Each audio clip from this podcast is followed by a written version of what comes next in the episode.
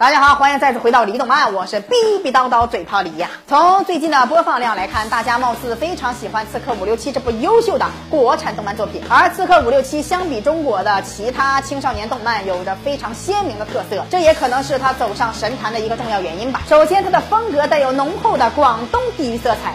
老板，一个甘草牛河，一个冻奶茶，少冰。我就是出货排行榜二千九百九十九位的手打牛丸。食碌牛尾補一新鮮。嘿，再就是其内容完全原创，并不是小说类的改编作品，也不是东拼西凑的低质作品。虽然是二维动画呀，但是并不影响它的质量。其画面精湛，还有一丝丝令人心旷神怡的魔性。还有就是这个《刺客伍六七》，看似是热血动漫，但实际上却是非常的治愈感人，动不动就让你潸然泪下，那眼泪稀里哗啦的就喷出来了呀。傻傻的我怎么守护你？我连备胎都不是，却包容你的放肆。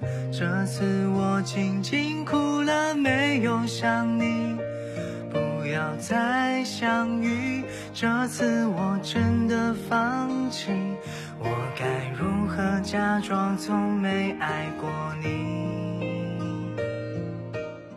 Uh, uh.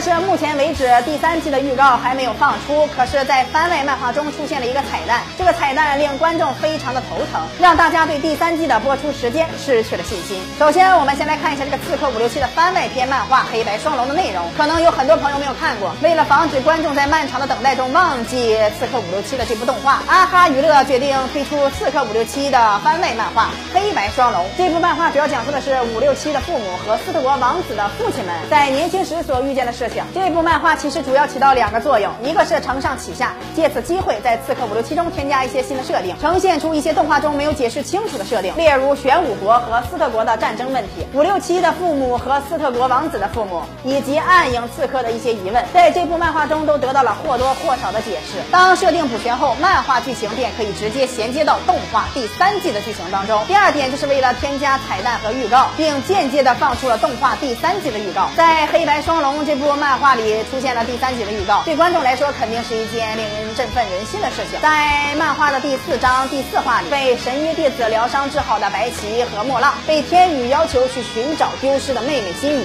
而在白起寻找的路上有一个招牌，在这个招牌上清楚的写着一些信息：第三季七 coming soon。而这个彩蛋就是《刺客伍六七》第三季即将播出的预告。这对于等待了很久的观众来说，看到这个彩蛋肯定会兴奋不已。不过令人困惑的是，这一段 coming soon 的后面还有一个。问号，这个问号就非常的令人不爽了，因为这种疑问的方式给大家一种第三季可能不会这么快到来的感觉，所以大家伙反而觉得第三季遥遥无期了，从而失去了等待的信心。这个彩蛋虽然也提起了大家的兴趣，但是又间接的告诉我们没有选择的余地，只有等待的寂寞呀。虽说《刺客伍六七》第三季一定会播出，但是这么看来肯定不是近期播出了，估计受到疫情的影响，还需要很长一段时间才会播出。我们也只能苦苦的等待其真正的预告到来，希望这个预告。不会让我们等的太久吧？喜欢李德曼的朋友，麻烦给点个赞。我们每天都会更新，表示不见不节目，我们下期再见。